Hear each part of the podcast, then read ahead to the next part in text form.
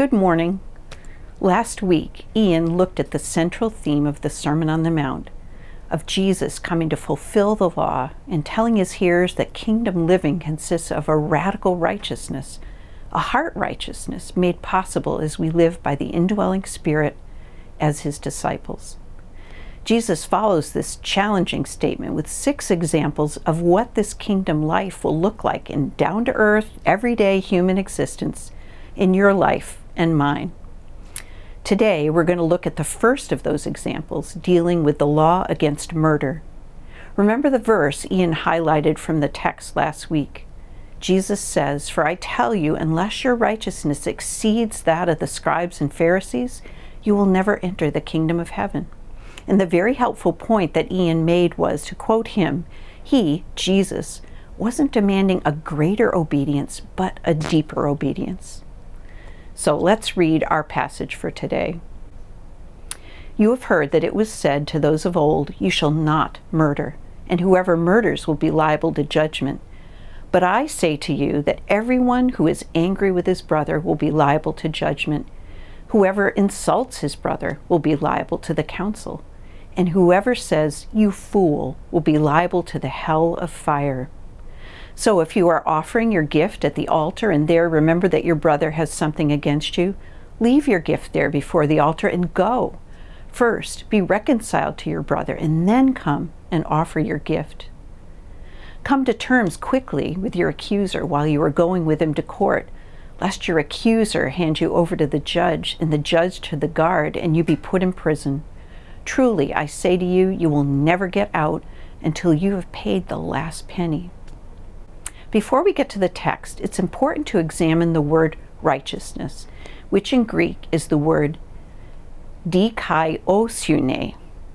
Its rendering in English as righteousness is unhelpful to us, and it's not the best translation of the word. Understanding this word, dikaiosune, will help us to see that deeper obedience is much more than just doing the right thing, which of course is what the Pharisees excelled at. When we hear the word righteousness, we can immediately think of being perfect, having to measure up to some code or standard which God meets but which we can't possibly attain to. We often associate righteous with the negative term self righteousness, a distasteful and unappealing description of a person who thinks they're morally superior to others. Theologian Fleming Rutledge says, the meaning of the word righteousness in Hebrew, however, is a world away from our idea of legalism or moralism. When we read in the Old Testament that God is just and righteous, the meaning is much more like a verb than a noun because it refers to the power of God to make right what has been wrong. When the Hebrew word is translated into Greek in the New Testament, it becomes dikaiosune and is usually translated as righteousness. Rutledge suggests that a much more accurate translation of this word is rectification, the act of making something right. Now, we don't normally use this word, but most often we might hear it in the context of someone having done something wrong to someone else. So let's suppose little Johnny stole a toy from his next door neighbor, little Sandy, and Johnny comes home and mom finds this toy which she knows is not his. She calls him out on this, and he confesses that he stole it from Sandy. She could say, Johnny, we need to rectify this situation, meaning we need to make this right. You and I will go to Sandy's house and you'll confess to her what you did and return the toy to her, and maybe you can offer to do her chores for her for the next week to show her you really do care about her. Rectification, making right, is taking action to repair or mend something that is broken. It's not so much that God is righteous as that he does righteousness. Again, in the words of Rutledge, righteousness is the action of God in making conditions and relationships right. So, this deeper righteousness that Jesus is calling us to in the Sermon on the Mount is an active rectification of what is wrong, making conditions and relationships right. And we all know that involves much more than just checking off boxes of saying the right things or making an outward show of something. To make a broken relationship truly right is going to deeply involve the whole heart. So, having said this, let's turn to the passage.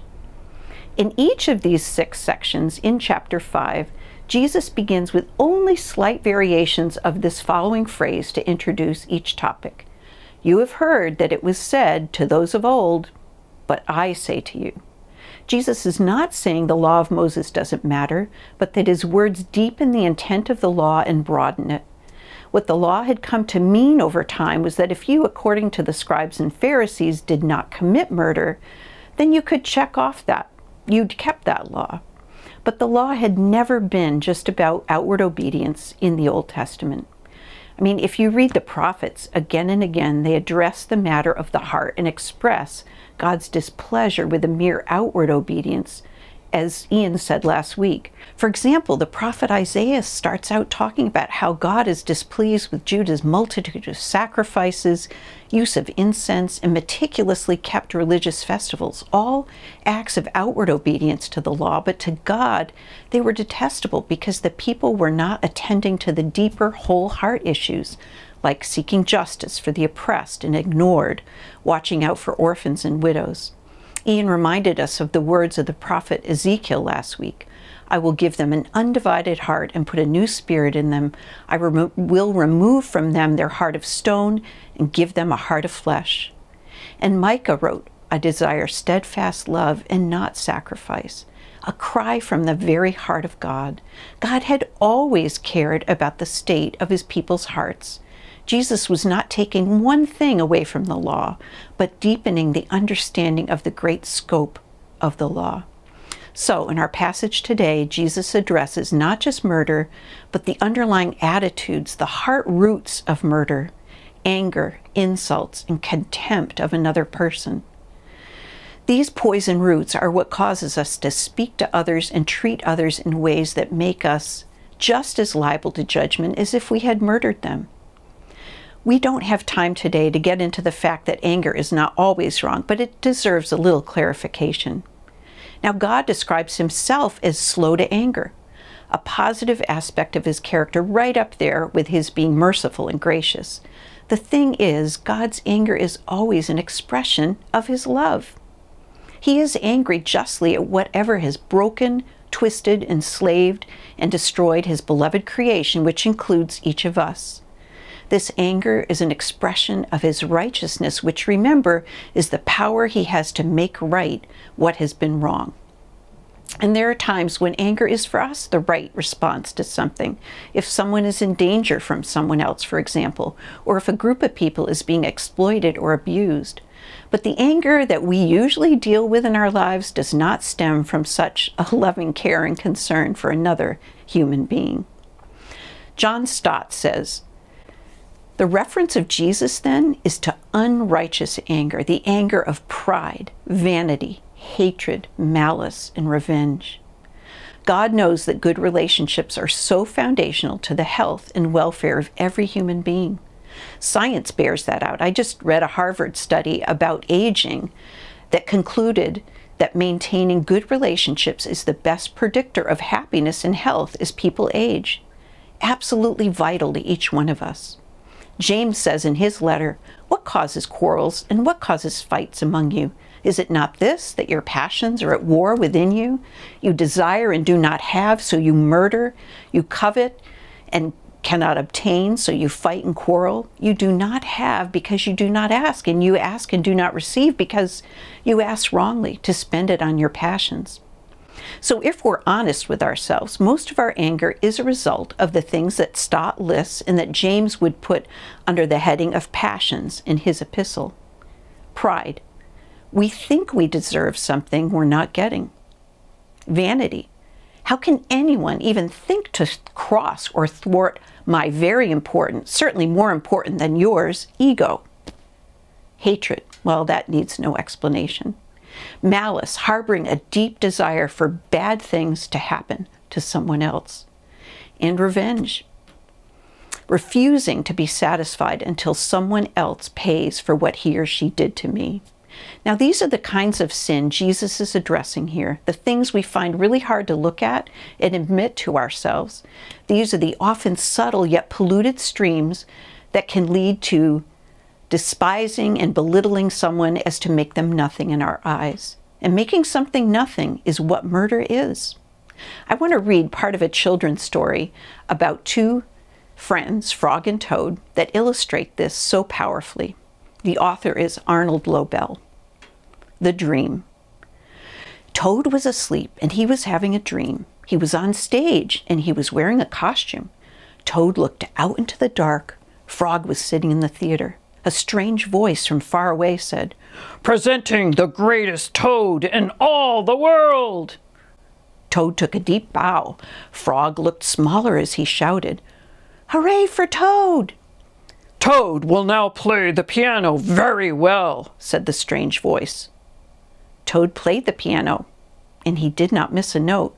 Frog, cried Toad, can you play the piano like this? No, said Frog. It seemed to Toad that Frog looked even smaller. Toad will now walk on a high wire and he will not fall down, said the voice. Toad walked on the high wire. Frog, cried Toad, can you do tricks like this? No, peeped Frog, who looked very, very small. Toad will now dance and he will be wonderful, said the voice. Frog, can you be as wonderful as this? said Toad as he danced all over the stage. There was no answer. Toad looked out into the theater. Frog was so small that he could not be seen or heard. Frog, said Toad, where are you? There was still no answer. Frog, what have I done? cried Toad. Then the voice said, The greatest Toad will now. Shut up! Screamed Toad. Frog, Frog, where have you gone? Toad was spinning in the dark. Come back, Frog, he shouted. I will be lonely. I won't read the rest of the story, but suffice it to say that Toad wakes up after this scare and cherishes his friend, Frog. Jesus says that if we are angry and insult someone, saying raka, which in biblical Greek means empty headed, basically calling someone a nothing, a nobody, worthless. And I'm sure you can all think about the profanely equivalent words that are used today. If we call someone these things, we are as liable to be judged as if we'd murdered. And Jesus continues on if we say, you fool, which is the Greek word moros, from which we get moron, showing contempt for the heart and character of a person, we are liable to the fires of hell. That's pretty serious talk. All the words about judgment are not meant to have us compare which is worse, saying raka or moros. The point is that the judgment for any of these actions against our neighbor is just as severe as that for murder itself. In short, we have all been guilty of murder. Harboring these evil attitudes sets in motion more than just relational trouble. To hold on to, to, to retain, and to nurse anger is to wave an invitation in the face of the evil one to come and wreak havoc. As Paul says in Ephesians, be angry and do not sin. Do not let the sun go down on your anger. Give no opportunity to the devil. However, embedded in this dire warning are some positives. And the first is that Jesus is saying, no one's a nobody, a nothing, a moron. No one is beyond his saving and welcoming into his kingdom. No one. All deserve respect as those he's created and loves. And the second positive is that he's showing us how needy we are. He's giving us a chance to recognize how poor in spirit we ourselves are. And as we move on in the passage, Jesus follows this alarming heart scan, as it were, with a couple of positive examples of how the kingdom people, those walking around with the new hearts he gives, can work righteousness, can make right what has been wrong, repairing what we have damaged. First, Jesus sets the scene at the most holy moment in the ritual life of a faithful Jew. He's entered the temple of Herod and he's offering a gift to God at the altar. To put it in terms that we'd better understand, think of some of the most sacred moments in your life worshiping God on a Sunday morning, taking communion, getting married before God, welcoming a baby into the world, burying a beloved parent or a sibling or a spouse, being baptized, offering a sacrificial sum of money to help the needy.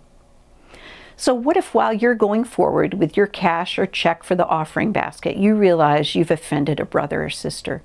You pocket that offering, turn and go find that brother or sister and make it right. In the deeper heart obedience Jesus is showing us, making a relationship right is important enough to put off giving something to God. The prophet Hosea says in the message translation, I'm after love that lasts, not more religion. I want you to know God, not go to more prayer meetings. After you make things right, then gladly give your offering to God. Dallas Willard poses some really great questions about this, which we can discuss with our community groups. Now, just think of what the quality of life and character must be in a person who would routinely interrupt sacred rituals to pursue reconciliation with a fellow human being.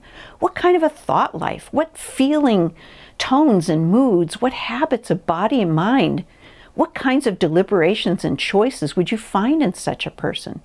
When you answer these questions, you will have a vision of the true righteous beyond that is at home in God's kingdom of power and love. So, Jesus' next illustration depicts someone who's in a legal battle with another who's not called a brother this time, but an adversary, an enemy. And today it would probably look like someone suing us. Jesus says to come to terms quickly. Don't allow an estrangement from someone to drag on deal with it right away, putting things right as much as it's in your power to do. Jesus knows that broken relationships only fester and bitterness only wears a deeper groove of malice into one's soul over time. Quickly make amends, yes, even with one who would seem to be your enemy. Now, we aren't responsible for how the other person responds. They might not forgive you or work toward reconciliation from their side. We can only do what we can do and must leave the other person to God, who alone can change a heart. And yes, it means that sometimes we will look like the fool in the relationship and may suffer mocking. So much better that than dealing with the destruction of one's life that Jesus warns about here. Truly I say to you, you will never get out until you've paid the last penny. So think about these examples and then compare Jesus' vision of the kingdom man or woman with the picture of someone who just tries to keep his list of things I must do to be right before God checked off by avoiding murdering. It's almost laughable, isn't it? It's like a three dimensional vision of a flourishing man or woman compared with a flat cardboard cutout of a stock villain in a child's fairy tale. Jesus means for us to be these people obeying deeply from a heart of love, full of His Spirit, flourishing, demonstrating a humble courage and a God given creativity to work toward reconciliation and healing. And I challenge us let's examine our hearts, ask the Holy Spirit to illuminate something we may have been unwilling to face. What about the thoughts and intents of our hearts? Have we put down another inside, saying something or doing something which will build us up and put another down in our own eyes, like Toad did with Frog? The human heart is complex and it's so easily able to deceive itself. But if you ask Him who sees and knows all, He will reveal that with a gentle grace. And if we ask for forgiveness, He's faithful and just and will forgive and cleanse us. Let's cut off those poison streams before they do greater damage we'll end with considering Jesus the perfect example of what kingdom life looks like in a human being. During his life, he was reviled, abusively insulted, and yet Peter says in the first letter that he wrote, when he was reviled, he did not revile in return. In fact, we know his very last words concerning those who mocked and made fun of him, treating him like a nothing. Father, forgive them, for they know not what they are doing. Look at all we have done to insult and degrade God, to try to cut him down to size to a God we could manipulate who would give us what we want. He'd have every right to condemn us, to make us pay the full price of judgment. But no, Jesus came to make right the relationship with God we've broken. Listen to his own words. For God did not send his Son into the world to condemn the world, but so that the world might be saved through him. the one who said, You shall not murder, becoming himself the victim of murder, so that we who were his enemies could be made right with God. And that's God's kind of retaliation, the kingdom's kind of retaliation, the kingdom's deep righteousness. If you haven't yet believed in Jesus, please turn to him today and make things right between him and you by responding to his gift of forgiveness, love, and life. Let's pray. Lord, what shall we say to all this? Grant, Almighty God, that the words we've heard this day with our ears may, through your grace, be so grafted inwardly in our hearts that they may bring forth in us the fruit of kingdom life to the honor and praise of your name through Jesus Christ our Lord. Amen. First question Did you have any new thoughts about murder and anger after examining Jesus' words more closely? Second, to paraphrase Willard, what kind of thought life, what kind of habits of body and mind would a person nurture, and what kind of choices would a person make to be someone who quickly makes things right with another? Discuss that. Third, can you share about a time when you responded to the Spirit and sought reconciliation with someone? Now, avoid using any names or details that would give away the particulars. How did that go? What did you learn? Fourth, Take some quiet moments to ask the Holy Spirit to search your heart and alert you if you've harbored anger toward another or offended someone. And fifth, pray for one another.